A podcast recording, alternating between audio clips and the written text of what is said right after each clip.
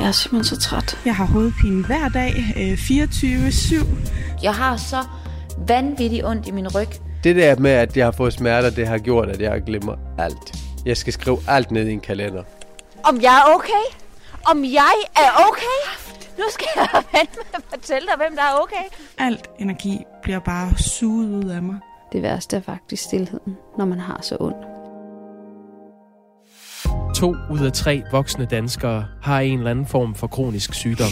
Nogle af dem lever i et konstant helvede af smerter og udmattelse. I Radio 4-serien Kronikerne følger vi hverdagen for nogle kronisk syge danskere, som sætter alt viljestyrke ind på at få et godt liv. Ja, god løbetur, min elskede. Elsker dig. Så, drenge, så klokken 9. Christine holder corona hjemmeskole. Elias, jeg går lige ovenpå og lægger mig lidt. Henrik kan godt lide biler. Jeg var ikke lige en, hvad det synes, at jeg skulle sidde i en kørestol og være bundet til sådan et apparat. Karla er blevet vred. Så har jeg fået sådan en sygdomsaktivisme inden i mig. Steffen vil bare så gerne kunne holde maden i sig. Til sidst så kan man ikke mere, så må man bare ud og kaste op. Og Emilie håber på et flexjob. Jeg drømmer om at kunne passe ind et sted, hvor mine smerter og jeg stadigvæk kunne være mor og hustru og veninde. Du lytter til Kronikerne på Radio 4.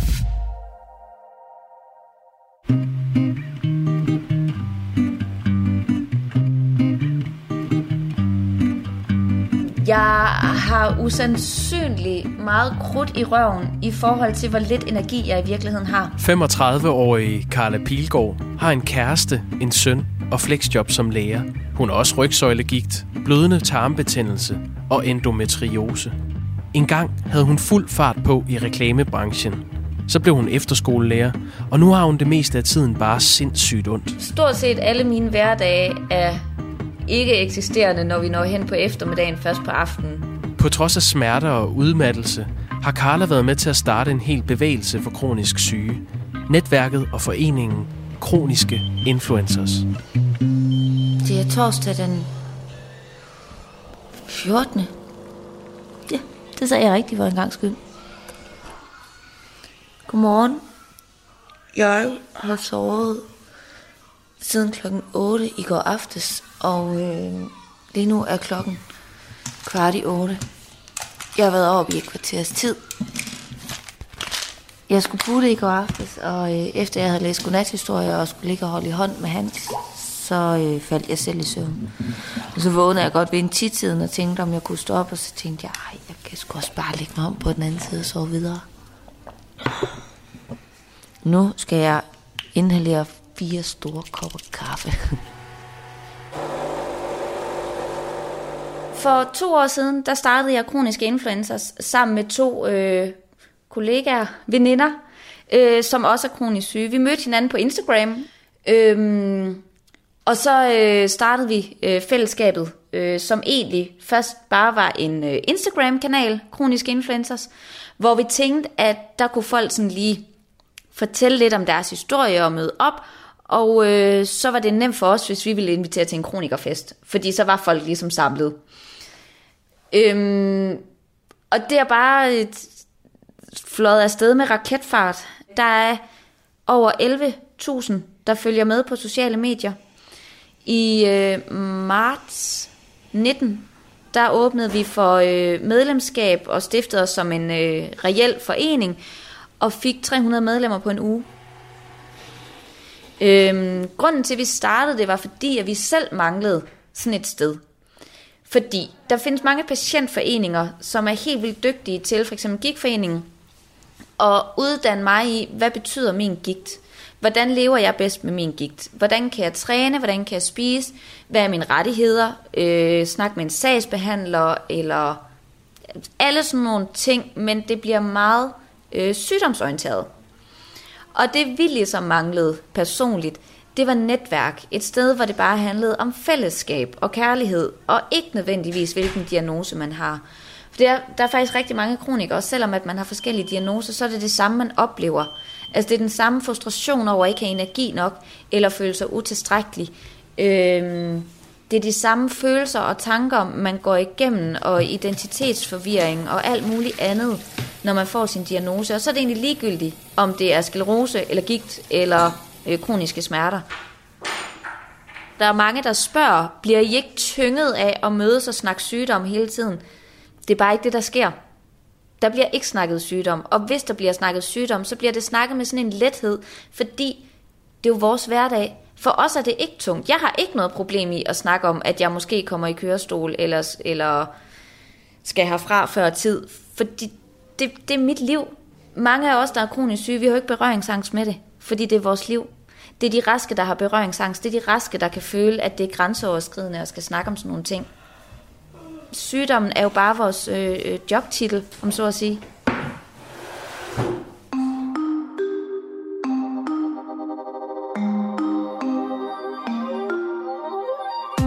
På den sønderjyske ø Als bor Henrik Carstensen. Han er 30 år og har svært ved at gå. For 10 år siden var han altid første mand til at rykke ud, når der skulle slukkes brand og udføres redningsarbejde. I dag er tempoet et noget andet. Efter en ulykke har Henrik fået kroniske smerter og er blevet afhængig af kørestol og krykker. Så når han pusler med sin cykel, er det ikke en almindelig tohjuler med pedaler til benene. Ja. Jeg har en håndcykel, hvor at jeg cykler med hænderne, frem for at cykle med fødderne. Jeg skal have trænet lidt. Så skal jeg lige have fyldt lidt luft i, for den har tabt lidt. Jeg hedder Henrik Carstensen, og jeg bor i Augustenborg, hvor jeg har et hus. Jeg bor selv, og så har jeg en datter hver tirsdag og hver anden weekend. Og så har jeg en kæreste, hvor det bor 20 km herfra. Og så har jeg en lille blog, hvor jeg skriver om at leve med kroniske smerter. Og som måske kan høre lidt, så når jeg går, så slæber jeg mine fødder. Og det gør jeg udelukkende, fordi at jeg kan ikke løfte. Jeg kan godt løfte fødderne så højt, men jeg skal være sikker på, at jeg ikke vælter med det samme igen. Og jeg slider mine sokker op i løbet af 2 dage, hvis jeg ikke har, hvis jeg ikke har pusser på. Og min pusser er så rigtig, rigtig god til at larme på gulvet. Så det er det, I kan høre. Jeg er oprindeligt uddannet maskinarbejder, og så er jeg uddannet frivillig brandmand. Eller, jeg er uddannet brandmand, men har fungeret som frivillig brandmand. Jeg var der altid som en af de første, når Viborgen gik. Jeg tog gerne byture, hvor jeg drak sodavand i stedet for øl og sådan nogle ting. Jeg skulle altid være der. Det var sådan set det, hvad mit liv bestod af. Og i fritiden lavede jeg bil og gik meget op i at få og have en fed bil og sådan nogle ting. Så der skal jeg lige have fundet min luftpumpe til min kompressor. Og jeg er ikke helt sikker på, hvor den er blevet af. Det er sjældent, jeg bruger den. Og pumpen lå selvfølgelig ikke, hvor man burde have den liggende. For jeg har garanteret bare lagt den et eller andet sted, for så kunne jeg huske, hvor jeg ligger den. Det er en meget dum idé. Fordi jeg er elendig til at huske. Og min datter plejer at grine af mig. Fordi hun siger, at jeg husker ingenting. Det vil jeg være tilbøjelig til at give hende ret i. Det der med, at jeg har fået smerter, det har gjort, at jeg glemmer alt. Jeg skal skrive alt ned i en kalender, ellers kan jeg ikke huske det. Måske skulle jeg... Når du har smerter, så fylder smerterne så x antal procent af din hukommelse og af din hjernekapacitet. Og hvis du bruger 80% på at få at vide, at du har ondt, der var den, så har du 20% tilbage til at huske med. Derfor er jeg også rigtig, rigtig god til at have sedler med rundt omkring, eller have min telefon, hvor jeg lige... jeg har altid min telefon på mig. Skriver jeg lige en lille notat i, hvis jeg ikke lige får det sat i kalenderen. Vi må se, om vi kan skifte den der pumpe på den. Eller pistolen er det jo. Jeg har lært at lytte til mine smerter for at finde ud af, jamen, hvor ligger jeg henne nu? For at finde ud af, jamen, kan jeg godt holde til at gøre det der, eller vil jeg få endnu mere smerter ud af det? For mig er det ikke vigtigt, om at mit vasketøj det bliver hængt op, lige efter at min vaskemaskine er færdig med at vaske det. Jeg kan sagtens lade det ligge en time eller 2 timer, til jeg lige har fået hvilet min ryg. Når du har smerter, jamen, så er det faktisk en forhandling hver evig eneste dag, eller time, eller minut. Hvad kan jeg nu, og hvad kan jeg ikke nu? Og så forhandler du med smerterne hele tiden. Og ventilheden må vi lige få på igen. Så må jeg lige få min kompressor. Hen til døren igen, så den kan komme ud på sin plads.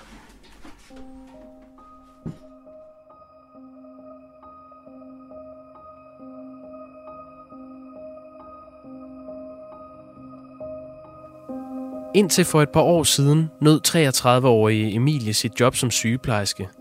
Det var før hun kom ud for en trafikulykke, fik piskesmæld og kronisk hovedpine. Nu går Emilie hjemme i Horsens med sine 2 drenge på 3 og 4 år og længes tilbage til arbejdet. Emilies sygdomstilstand er blevet erklæret for stationær, så hun kommer aldrig tilbage på fuld tid. Derfor drømmer hun om et flexjob. For at få sådan et, skal Emilie i arbejdsprøvning. Hun har selv fundet en praktikplads på et plejehjem, så sådan set burde alt være godt nu. Klokken er nu 12:30, og vi er klar til pause.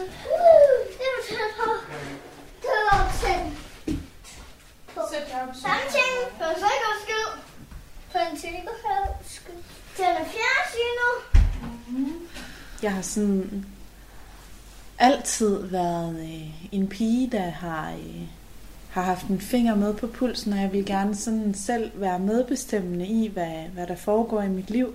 Men i forhold til min praktikplads har det været vigtigt for mig at kunne tilbyde min hjælp, både fordi at jeg synes, det er en pligt, at man engagerer sig som borger i samfundet, men også over for min egen indsats, sådan hvad kunne jeg gøre, og kunne jeg selv gøre noget for at få en praktikplads, så ville jeg rigtig gerne det. Jeg fik lige lyst til at vise jer det opslag, jeg lavede, da jeg skulle finde en praktikplads.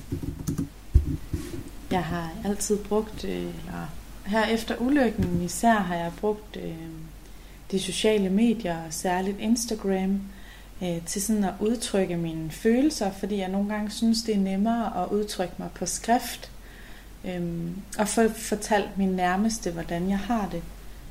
Jeg vil lige læse noget op, jeg lavede her. Et opslag, jeg lavede i november måned, hvor smerteklinikken havde meddelt mig, at nu var der ikke mere, de kunne gøre. Nu havde de prøvet det hele.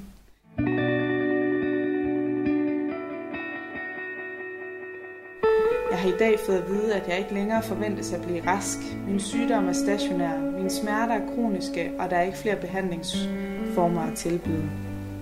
Jeg føler mig så magtesløs og føler mig fanget i mine egne tanker om frygten for det uvisse. Og dertil var der en gammel kollega, som skrev til mig: stor knus til dig. Giv lyd, hvis du har brug for hjælp i forhold til et sted at komme i jobafklaring. Og det likede jeg jo selvfølgelig tilbage. Det synes jeg var rigtig fint. Og skriver så følgende: du var så sød at skrive, at jeg kunne kontakte dig angående jobafklaring. Men hvad tænker du, at jeg kunne lave og hjælpe jer med?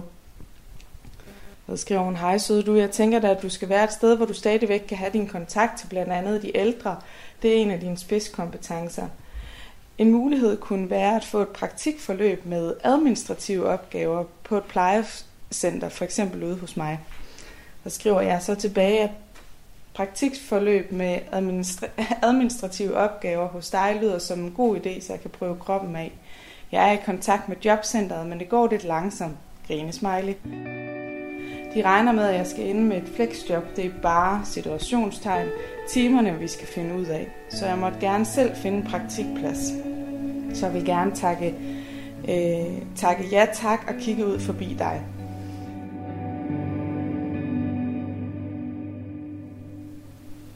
Jeg ved ikke lige, hvorfor jeg bliver så ked af det, fordi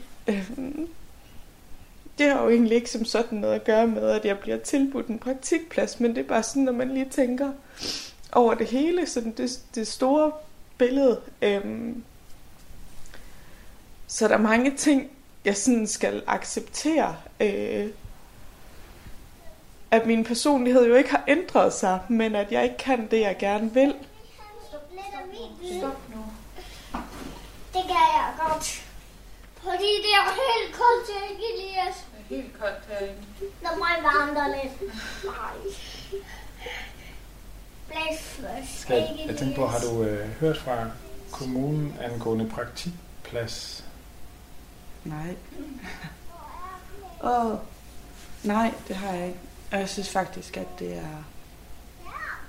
vildt frustrerende, at jeg ikke har hørt fra dem. Jeg har sådan lidt svært ved lige at være i den der venteposition hele tiden. Altså, hvor jeg har det sidste jeg aftalte med hende, jeg blev ringet op lige der efter nytår. Og til slut i samtalen, der bliver vi enige om, at du ved, jeg skal booke sådan nogle samtaler, jeg tror det var 3. uge eller sådan noget. Og det siger hun, der er jo ingen grund til at booke noget, for jeg ved ikke noget nyt, fordi hun har fået sådan en meddelelse fra beskæftigelsesministeren om, at hvad hedder sådan noget? At man ikke må komme i praktik på grund af corona? Eller? Ja, lige præcis. Men lige nu, der regnede hun med, at det hed indtil februar. Og der blev vi enige om, at hun skulle kontakte mig, når hun vidste noget nyt. Det bliver bare sådan en stressfaktor, en ekstra stressfaktor, fordi nu har jeg været i det her limbo i 1,5 år, siden jeg stoppede med at arbejde. Det kan jeg godt forstå. Måske skal du så bare ringe og aftale det med hende, at hun gerne må ringe og give en status. Ja. Ja.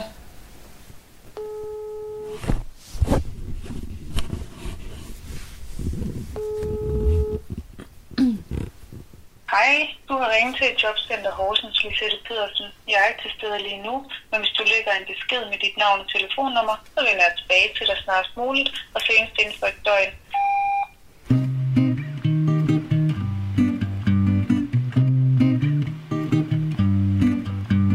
Det sociale netværk Kroniske Influencers, eller KI, som en af stifterne Karla Pilgaard kalder det, er en stor succes. 1.600 medlemmer i foreningen og over 11.000 følgere på de sociale medier har KI. Men Karla er ikke typen, der stiller sig tilfreds. Nu vil hun være politisk talerør. Det er stadig torsdag den 14. Og nu starter min kaffemaskine.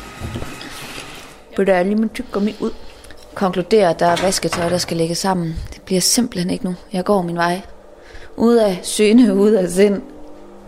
Grunden til, at jeg startede Kroniske Influencers, var fordi jeg manglede et sted, hvor jeg kunne møde nogen ligesom mig. For syg til at følge med på et rask niveau, men alt for rask til at definere mig selv som syg. Og nu er vi ligesom i en proces, hvor vi skal finde ud af, hvad næste skridt skal være. Det skal være på så lavt et timetal, at det kan jongleres ved siden af et flexjob.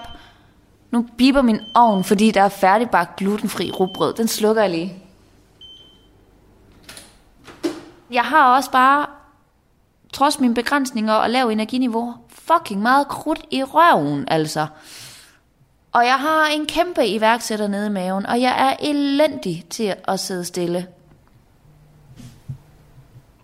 Nu ringer min telefon.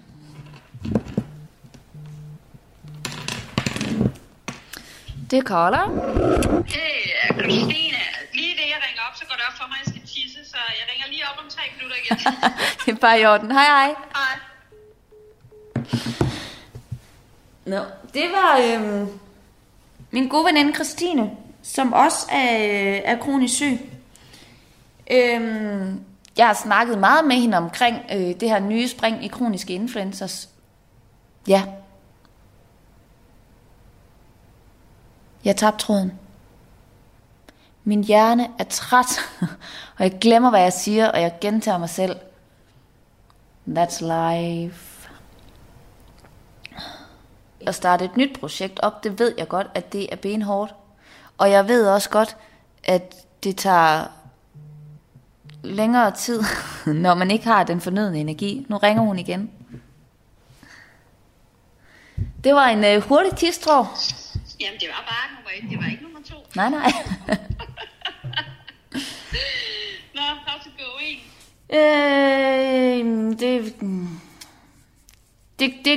Det går godt, tror jeg.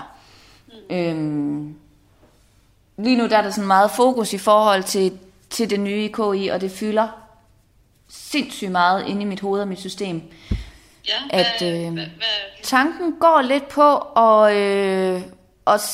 og simpelthen, jeg ved sgu ikke om det hedder udvide KI, men bygge en ny gren på. I første omgang så er det at bygge en bro imellem kroniske patienter og forskellige instanser, medicinalindustri, kommuner, læger, forskellige ting. Ja. Og nu kan jeg mærke, at den her sygdomsaktivist bare brænder inden i mig. Du vil gerne kæmpe kronikernes sag-agtigt. Ja, og om det er en kamp og en sag, det ved jeg ikke, om det er nødvendigvis. Men i hvert fald, at de kronisk syge bliver sat på dagsordenen på en anden måde. Ja. Og når der sidder nogle læger og snakker om, hvordan får en gigtpatient verdens bedste liv, prøv at spørge en gigtpatient, i stedet for at sidde og snakke om, hvad I tror, der er godt for os. Mm. Hvis jeg kunne få lov til at revolutionere i løbet af de næste 30 år, så gad jeg godt det. Men Karla, det lyder da også mega interessant og spændende. Ja, det. Ja, og jeg ved jo også, jeg kan jo ikke holde min mund, altså. Jeg bliver jo nødt til at... Det tror jeg simpelthen ikke på. Bliver nødt til at gøre et eller andet. Og der var engang for nogle år siden en mand ude i vinterbadeklubben, der sagde, den, der har evnen, har forpligtelsen. Og lige dengang han sagde det handlede om en skammel, der skulle bygges. Altså noget helt, helt andet. Men lige dengang han sagde det, der tænkte sådan, det synes jeg faktisk er et stort ansvar at lægge på andre mennesker, at hvis man har en evne, så har man en forpligtelse. Men den har alligevel sådan boet inde i mig de sidste par år, og hvor jeg tænkte sådan, jamen, jeg har evnen, og jeg har lysten, og jeg har overskuddet og drivet til at råbe højt på vegne af kronisk syge i Danmark. Og der er så mange ting, der ikke er ok. For eksempel det her med at blive visiteret til flexjob eller førtid, der skal eddermame sætte sin grænse på, hvor lang tid du må være i et ressourceforløb. Ja, det burde der. Jeg forstår 100%, hvad du mener. Det giver så meget mening. Jamen, jeg tror også, at... Jeg tror også, at du har en lille aktivist inde i maven. Mere end du sådan lige tror. Fortalte jeg dig om i sensommeren, at jeg skulle op på kommunen og hente en folder? Nej. Jeg er jo ledig på grund af corona og ikke kan møde ind på en skole. Så er det klart nok, at man ikke kan blive ved med at være ansat. Så havde de sendt i e-boks til alle ledige flexjobbere i Vejle Kommune. Så går der 3 uger, så ringer de fra kommunen og siger, du skal møde op på kommunen og modtage den her folder. Hvorfor? Jamen, det er bestemt. Ja, okay. Hvorfor? Ja, lige præcis. Siger, er vi ikke enige om, det er den, jeg lige har fået i min e-boks for 3 uger siden? Jo, det er den. Og hvorfor er det, du siger, at jeg trods corona med et lavt immunsystem skal gå op på kommunen for at holde et møde med en i 10 minutter og få udleveret en folder? Fordi det der er blevet bestemt. Og bare sådan, hvad? Jeg bliver så træt. Jeg bliver så træt af det der kassetænkning. Ja, fuldstændig. Jamen, ikke andet end, at hun var enig, men at det var sådan, der var blevet bestemt fra toppen, så de kunne ikke gøre noget. Crazy world. Ja. Har jeg nogensinde fortalt om dengang, jeg var til møde hos kommunen, hvor at, der var en sagsbehandler, der kiggede på mig. Det var lige, da jeg var helt ny syg. Kiggede han på mig, så sagde han, jamen Christine, vi skal jo også have dig i arbejde igen, fordi du kan jo ikke bare sidde derhjemme og se Dr. Phil, fordi så sidder du bare og begynder at drikke eller og tage hårde stoffer. What? Hvad sagde du, sagde jeg? Hvad sagde du? Der hævde han simpelthen bukser ned på mig, og jeg følte mig så ydmyget og så umyndiggjort. Nå. Ja. Ja. Så fik vi lige vendt livet. Ja. Jeg hører teenageren, han nærmer sig køkkenet, så det betyder nok, at han er sulten. Jeg håber på, at han sikkert finder at smøre maden. Fedt. Vi snakkes ved. Det gør vi. Det er godt. Ja, hej.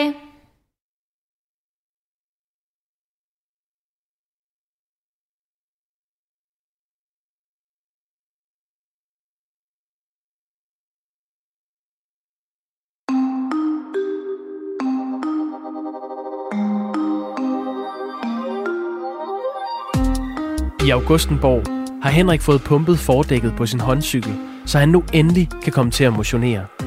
Og det handler ikke kun om at få rørt den smertesplagede ryg. Jeg flytter lige mit bord. Jeg er ved at træne op til Wild One, så det satser jeg på, at det bliver afholdt i år. Og jeg glæder mig til at cykle med. Pedalerne, som du kender, hvad det sidder og får skudt for hinanden. Når den ene er nede, så den anden op. Sådan fungerer det ikke på en håndcykel. På en håndcykel har du pedalerne i samme retning. Det vil sige, at når mine pedaler er nedad, så er de begge to nedad. Så jeg har et lige træk i ryggen. Det er en stor fordel for mig, at jeg kan ligge ned på min liggecykel. Jeg har ikke vildt meget belastning på, fordi jeg har 4 diskusprolapser. Så det er begrænset, hvor meget belastning jeg kan holde til at have på. Men det er rart at kunne få trænet noget, sine arme op, tjekker. Og det er samme muskler, som jeg bruger, når jeg kører i kørestolen. Så det er nogle muskler, hvad jeg får brugt også. Og det er dejligt. Når jeg træner rimelig godt, så træner jeg cirka kvarter 20 minutter hver dag. Da jeg var 20 år, der var jeg i gang med uddannelsen som maskinarbejder. Så var min drøm, at når den var færdig, jamen, så ville jeg ud og arbejde offshore. Ud og arbejde på nogle boreplatforme. Ud og tjene nogle penge og arbejde noget tid, og så hjem. Og når jeg var hjemme, jamen, så kunne jeg gå og lave biler og hygge mig og hvad jeg ellers havde gang i. Men efter ulykken kunne jeg så se, at jamen, den der drøm der, den kunne jeg ikke holde til.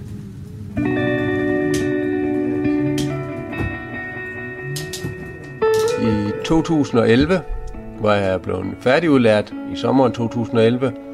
I efteråret fik jeg så et arbejde i Kolding i min opstartsperiode for ligesom at lære maskinerne at kende og det.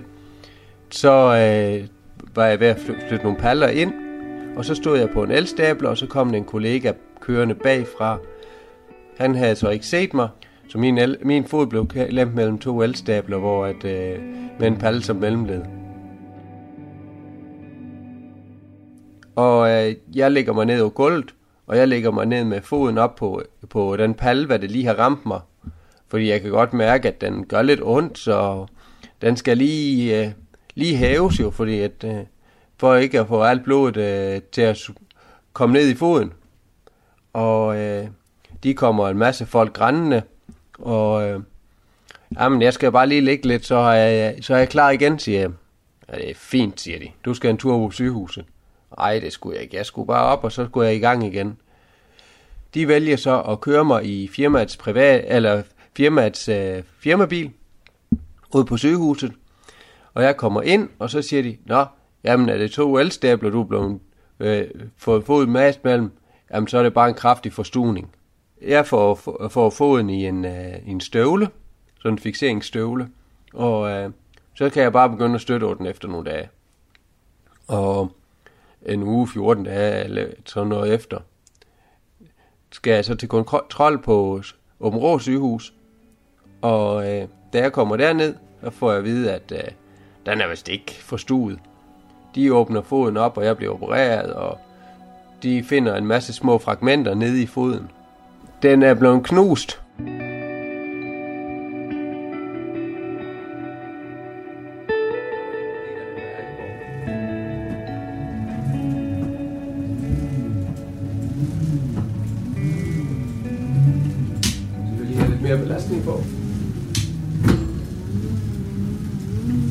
Efter ulykken har jeg næsten brugt krykker til alt gå.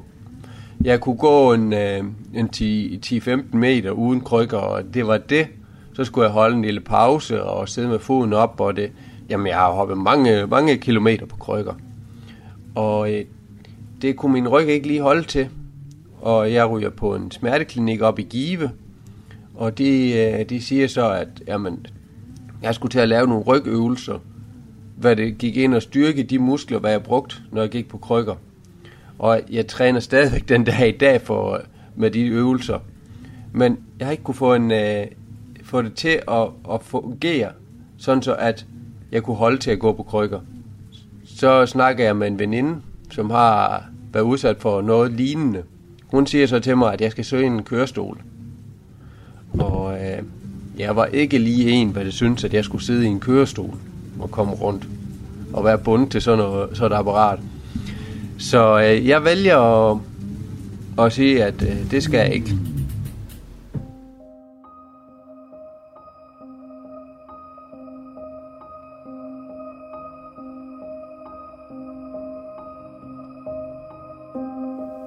Emilie har skaffet sig en praktikplads på et plejehjem, så hun kan få afklaret, hvor mange timers flexjob hun kan holde til. På grund af coronarestriktioner er hun ikke begyndt endnu. Der er også lige nogle aftaler med kommunen, der skal falde på plads. Problemet er bare, at Emilie ikke hører noget fra kommunen, og nu går hun og bliver bekymret for, hvordan hendes krop vil reagere, når hun skal i arbejde. Og jeg er virkelig glad for, at I ikke kan se, hvordan her ser ud. Morgenmaden står stadigvæk på, eller morgenmadstallerkenerne og så videre, står stadigvæk på bordet, og nu er jeg gået i gang med at forberede noget frokost til os. I dag, hvor jeg har det så skidt, er det ikke en prioritering at få tømt opvaskemaskine og ryddet af bordet. Så der har Benjamin og jeg sådan en aftale om. Nå, jeg har lidt på beregning, jeg lige skal kigge til. Drenge, jeg kan høre, der er en, der bliver ked af det. Er der nogen, der har brug for hjælp? I skal have, at jeg kommer i fikse. Han driller mig. Nej! Nej, men prøv at høre her, drenge. Jeg er virkelig spændt på at finde ud af, hvad min krop kan holde til i forhold til smerter. Nogle dage har jeg jo nogle rigtig gode dage, så selvom at jeg har hovedpine 24 timer i døgnet, så har jeg jo også mulighed for at kan lave nogle opgaver herhjemme. Men jeg er stadigvæk vildt overrasket over, hvor træt jeg er efterfølgende.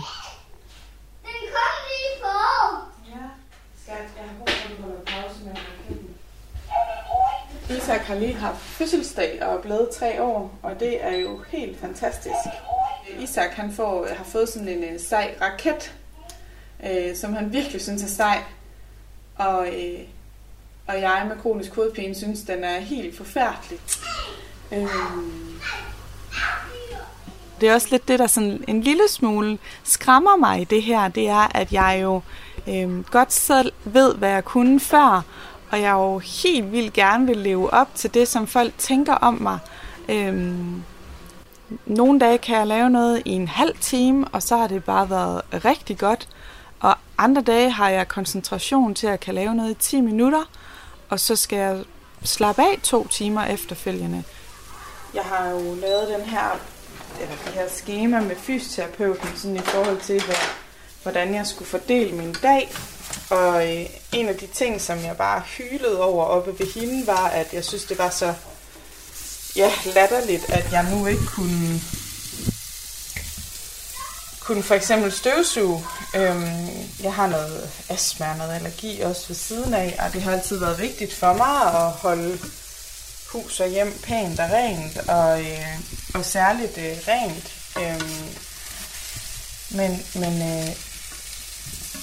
Men det måtte jeg jo bare erkende, at det kunne jeg ikke. Når da jeg blev sygemeldt, så gik jeg jo virkelig ned med flaget. Og det sejlede alle vegne, fordi at jeg nok også har haft en... Altså sådan...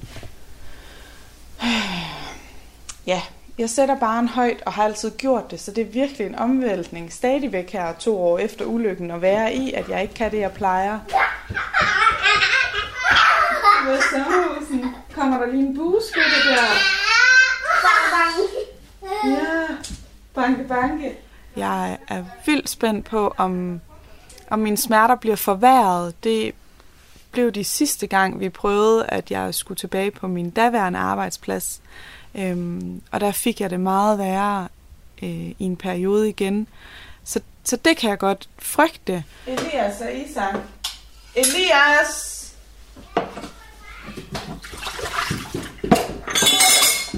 Elias og Isak, jeg vil gerne have, at I dækker bord. Jeg tror, at at jeg ret hurtigt ville blive skuffet over, hvis min krop svigter mig. Så det er jeg spændt på, når jeg så kommer ud i det, fordi omvendt kunne det også være, at det kunne løfte mig og sige, om det kunne jeg godt, og så vil jeg jo selvfølgelig blive rigtig positiv overrasket, men jeg kan jo godt se, hvad jeg kan nu herhjemme. 3 tallerkener og 3 glas skal vi bruge. Jeg tager smækken til mor.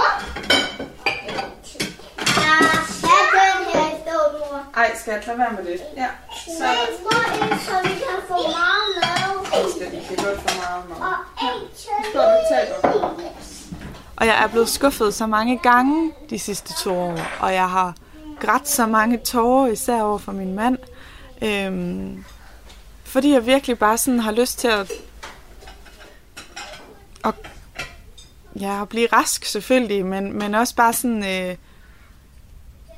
prove them wrong, at jeg godt kan, altså sådan virkelig, at jeg, det dumme krop, nu tager jeg mig sammen, og så fikser vi det her, og så skal det hele nok gå. Så må jeg gerne.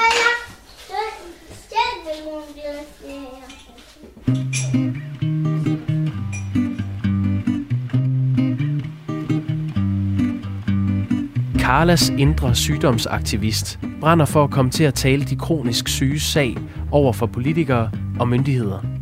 Heldigvis kender hun en ekspert i erhvervskommunikation, som kan give hende nogle gode råd til, hvordan hun kommer i gang. Hende skal hun snakke med, når hun kommer hjem efter en god tur i sneen. Åh, kæft, det er koldt. Ej. Nu er lige ved at fikse ned mine støvler. Det er onsdag.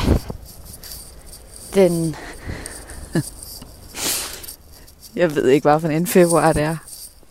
Og den 9. 10. februar er det måske. Der er faldet, det ved jeg ikke, 15-20 cm sne i nat. Og det er faktisk enormt besværligt at gå i. Men det er sgu også lidt hyggeligt, altså. Jeg har sådan en vinterbadeflyverdragt, som er foret med flis, og så er det sådan en termo en, og den er bare rocker nice at have på. Og fordi det har været pissekoldt de sidste par uger, så har jeg faktisk haft den på, hver gang jeg har været udenfor, i stedet for at tage jakke på. Det ser ikke pænt ud overhovedet. Jeg tænker, hvis jeg boede på Nørrebro, så var jeg sådan rimelig moderne, så manglede jeg bare lige en elefantuge. Så var jeg helt up to date on the mode, men det gør jeg ikke. Jeg bor i en forstad til Vejle. Og der er sgu ikke så mange voksne damer i flyverdragter. Fuck it. Den er virkelig lækker her på. Vi har heller ikke fået ryddet sne sådan ude foran. Men det har så resulteret i, at der simpelthen ligger så meget sne foran vores garage, at jeg ikke kan få min cykel ud. Jeg har jo den her store trehjulede ladcykel med el på, som jeg er sindssygt glad for. Jeg har jo simpelthen ikke fået den ud af garagen i dag.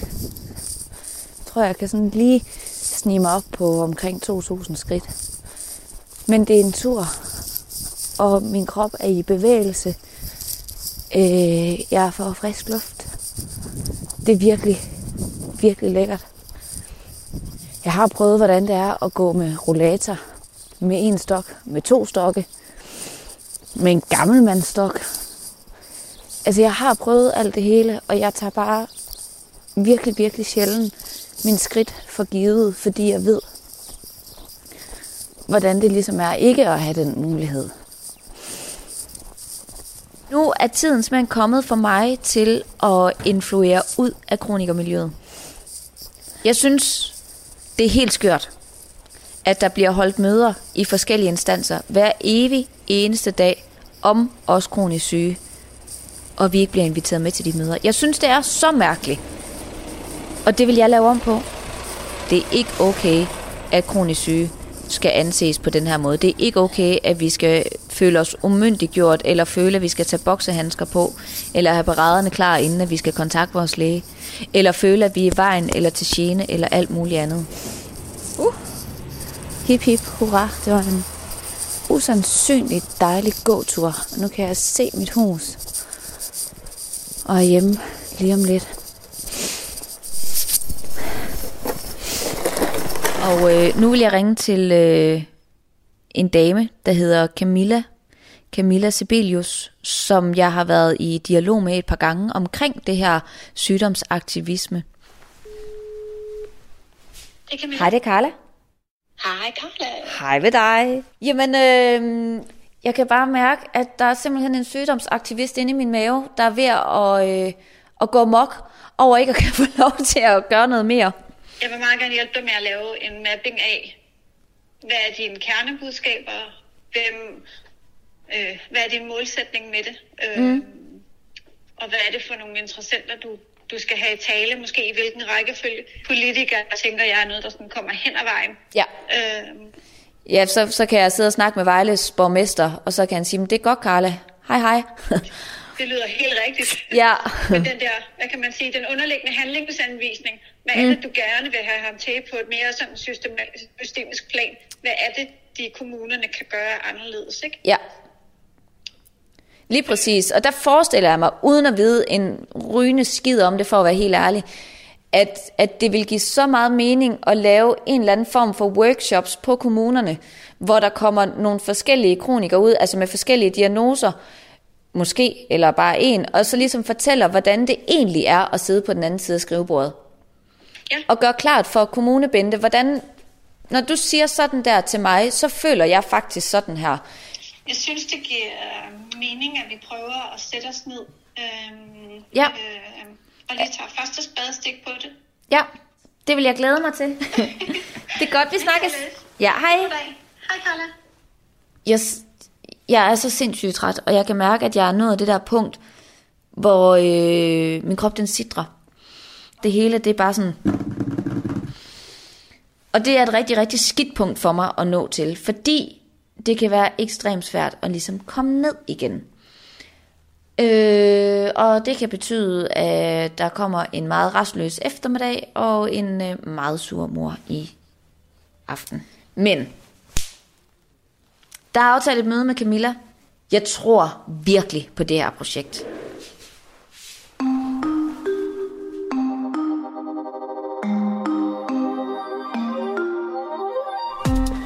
Jeg går ind i sengen. Jeg har elevationsseng. Det er en kæmpe fordel for mig. Jeg har fået fodledet knust. Så hvis jeg har foden nedad, så hæver den op. For 10 år siden fik Henrik knust sin ene fod i en arbejdsulykke. I flere år derefter humpede han rundt på krykker, for Henrik ville ikke have en kørestol. Men til sidst lod han sig overtale. Ikke mindst fordi hans kørestol ikke ligner alle andres. Så har jeg slappet af i en times tid, og jeg tænker, at nu skal jeg op og have lavet noget aftensmad. Og jeg valgte at lade kørestolen stå inde i stuen. Det fortrød jeg virkelig lige nu. Men sådan er det. Så jeg må prøve at se, hvordan og hvorledes jeg lige kommer derind lidt. Jeg skal lige se TikTok. Ja, min smerte har jo nok gjort, at... og min ulykke har jo nok gjort, at jeg er blevet mere voksen. Jeg har måttet tage nogle andre valg, men jeg er oplevet mere afslappet. Jeg har lært at acceptere, at det er okay ikke at skulle være på 24 timer i døgnet. Jeg fik så også en kørestol, hvad det er, en fastrammet stol med, hvad det var i limegrøn, min yndlingsfarve, og den har alufælde foran på forhjulene og sådan nogle ting. Det gør også, at jamen, det var en kørestol, hvad det var lavet direkte til mig, og med mine skånehensyn, og på mine mål. Så det var en lidt mere sporty kørestol, og det var også det, jeg fik at vide, når jeg kom ud i mine omgivelser, at jamen, ej, hvorfor har du sådan en fed kørestol? Og det var ligesom, jamen, jeg har ikke oplevet noget negativt, når jeg er kommet ud nogle steder med den. Så det har også gjort, at jeg har haft lettere ved at acceptere kørestolen. Lige nu samler jeg lige kræfter til at få rejst mig op. Min ryg, den driller lige rigtig meget. Jeg får den sådan set til aflastning, og jeg finder ud af, at den aflaster jo faktisk mere, end min krykker gør. Til at starte med brugte jeg den cirka 20% af min hverdag. Resten af tiden, der hopper jeg på krykker, eller jeg gik de der få meter, jeg kunne holde til. Med tiden er det så blevet til mere, så det er cirka 20%, jeg går i dag. Nå, jamen jeg må lige have elevationssengen i gang for at kunne komme op. Lige pludselig kan jeg have noget med på skødet op. Jeg kan have noget med, når jeg skal nogen steder hen. Jeg skal ikke tage en rygsæk på og så fylde tingene i rygsækken, for at kunne hoppe rundt med det på krykker.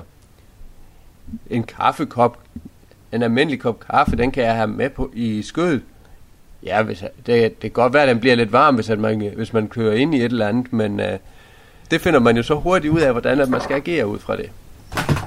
Det er ikke et eller andet problem.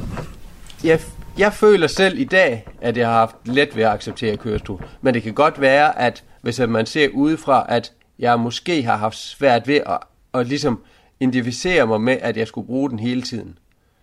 Det er, når man sætter sig i en kørestol, jamen så forventer folk ikke, du kan rejse dig op og gå. Jeg havde en almindelig stationcar. Når jeg parkerede på en handicapplads, åbnede døren og gik ud af bilen for at gå om i bagagerummet og tage min kørestol ud, så var det lige før det samlede sig en kødrand af folk for at se, hov, hvad fanden, hvorfor skal han bruge sådan en kørestol, når han kan gå? Det er faktisk noget af det negative, hvad jeg synes har været sværest ved at have kørestolen. Jeg er så blevet mere accepterende over for mit handicap i dag, så de kan tænke, hvad de vil. Men jeg ved bare, hvis jeg ikke kommer op nu, så får jeg være i ryggen. Min ryg kan ikke holde til at ligge for meget ned altid. Det er en af ulemperne ved at have kroniske smerter i ryggen. Det er, at man ikke kan få lagt. Men nogle gange er det godt at ligge ned, og andre gange er det knap så godt. Det, jeg drømmer om i dag, det er, at jeg får lavet mit hus helt 100% Henrik-venligt, kalder jeg det. Jeg synes, det lyder så grimt at sige handicap-venligt, men det er jo sådan set det, hvad det er. Fordi det er worst case. Det er, at jeg bliver permanent kørestolsbruger. Jeg har haft perioder, hvor jeg har simpelthen kun brugt kørestolen. Og det er endt med, at jeg er væltet rundt i huset. Fordi jeg har ikke kunne stå på mine egne ben. Fordi jeg simpelthen er blevet doven i benene. Og ikke har trænet muskulaturen op. Jeg skal gå alt det, hvad jeg kan. Og jo mere jeg går, jo bedre har min ryg det og min fod det. Hvis jeg holder mig til mine grænser, hvad jeg kan holde til. Og det er min kørestol, der larmer helt vildt. Den skal lige have lidt smørelse, tror jeg. Jeg har forsøgt at spænde den efter, det har ikke hjulpet med et skid. Men fair nok.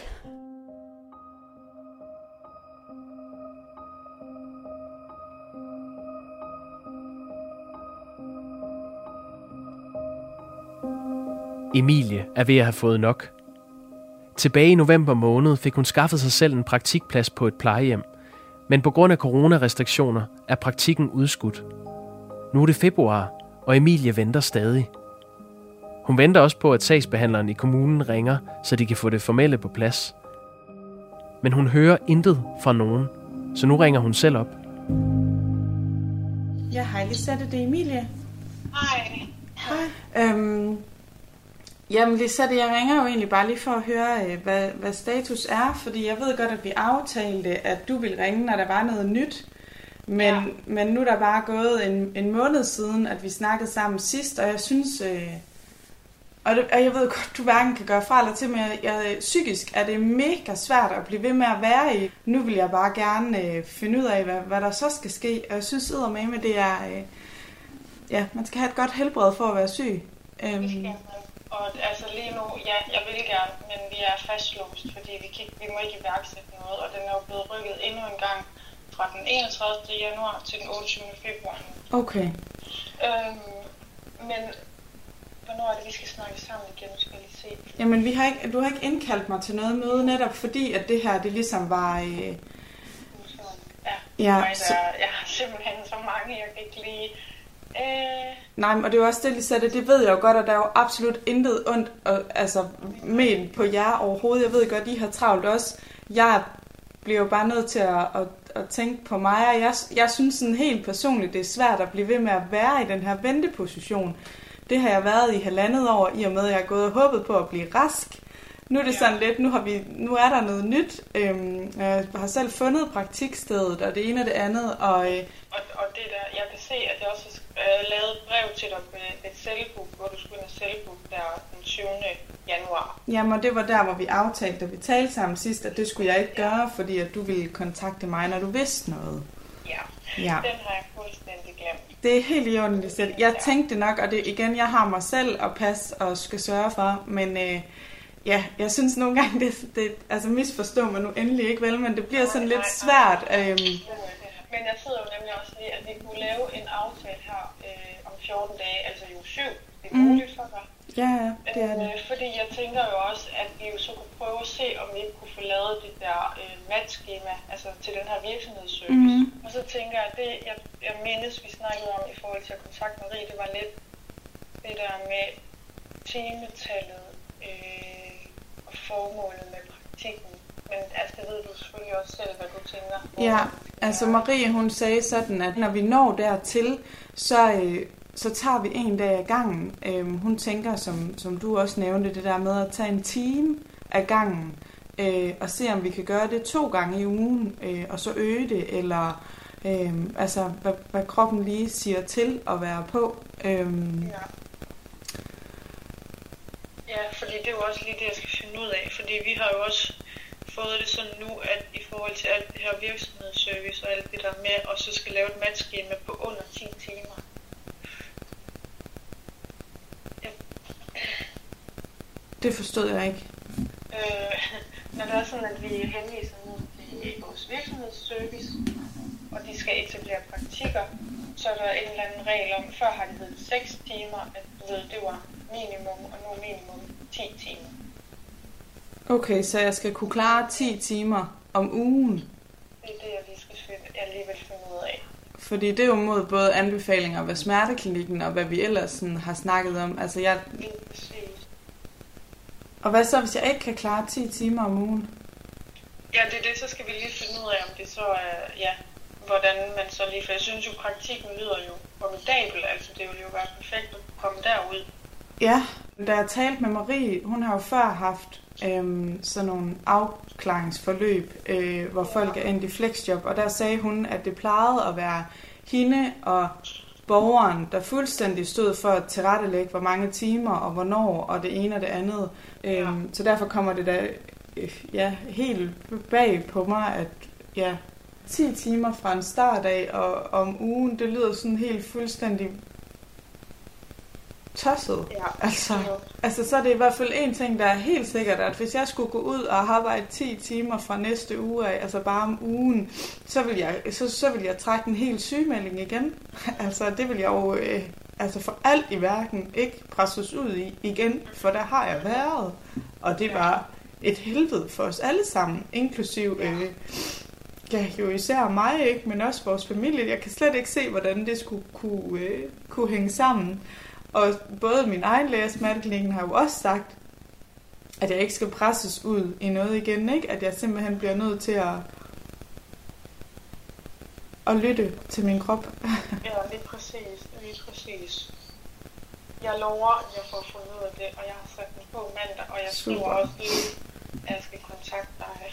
Ja. Tak, Lisette. Jamen selv tak, fordi jeg beklager det virkelig. Ja, det er okay. Og god arbejdslyst. Jo, tak. Og god dag. Tak. Hej, hej. Hej, hej. I 3. afsnit af Kronikerne medvirkede Karla Pilgaard, Henrik Carstensen og Emilie Aastrup-Sørensen.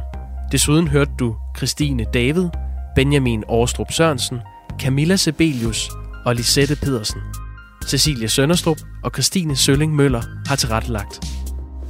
I næste afsnit er det meningen, at Karla og Christine skal på fælles kronikerveninde sommerhustur, men Christine får ikke den weekend, hun drømmer om.